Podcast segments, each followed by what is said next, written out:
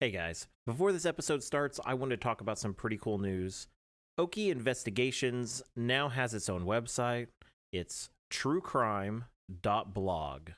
And it is a running blog for crime stories and for this show.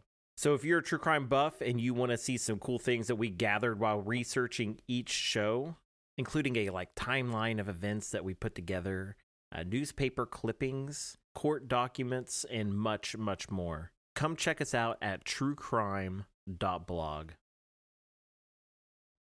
One, two, three, and. Hello, everyone, and welcome to Okie Investigations, bonus episode edition, where we take the stories that are not quite deep enough for a full episode and we make them into little episodes, anyways.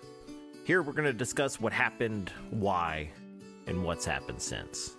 But first, if you're a first time listener, hit that subscribe button so we have new episodes, you will be the first to know. We have a link tree as well if you're interested in watching our shows on YouTube, TikTok, or if you want to connect to us through other platforms. All of that's fine. So, there are times when I'm doing my research and I stumble on a case that sounds just really interesting. But then there's little to nothing to really dig into. This is definitely one of those stories. This all takes place on October 18th, 1918, in a little town called Idabel, Oklahoma. Miss Eva Johnson had just walked into the Kinsley Brothers drugstore. She was described as a very stylish African American woman. She was shopping, and another larger woman entered the store. She was described as a well dressed African American woman. Visibly, this woman was very angry and she was carrying a knife.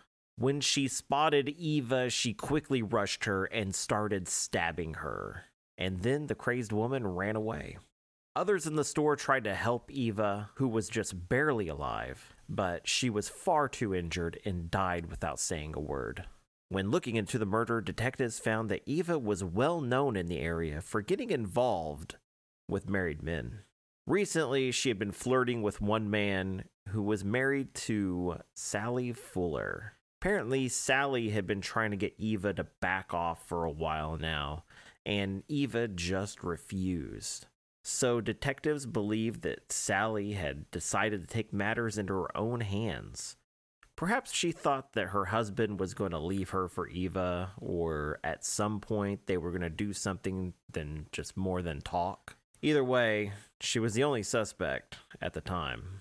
Sally was arrested on the same day as the killing. On November 6, 1918, at her preliminary hearing, she pled not guilty and was denied bail. Sally was to remain in the jail in Hugo, Oklahoma. After a few months, the trial was set. The prosecution delivered their case. They presented witnesses to the crime that were there in the drugstore and those who knew of the drama that was surrounding these two women. Sally's defense was not very strong in the eyes of the court. She stated that her husband was paying way too much attention to Eva and she did what she had to do. Sally was found guilty and was sentenced to only four years in prison for murdering her rival. What do you think of this outcome? Did Sally receive a hard enough sentence? Let me know in the comments below, and don't forget to follow the Okie Investigations podcast. Links are in the bio. Thank you guys for listening. See ya. America. We are endowed by our Creator with certain unalienable rights life, liberty, and the pursuit of happiness. At Grand Canyon University, we believe in equal opportunity, and the American dream starts with purpose.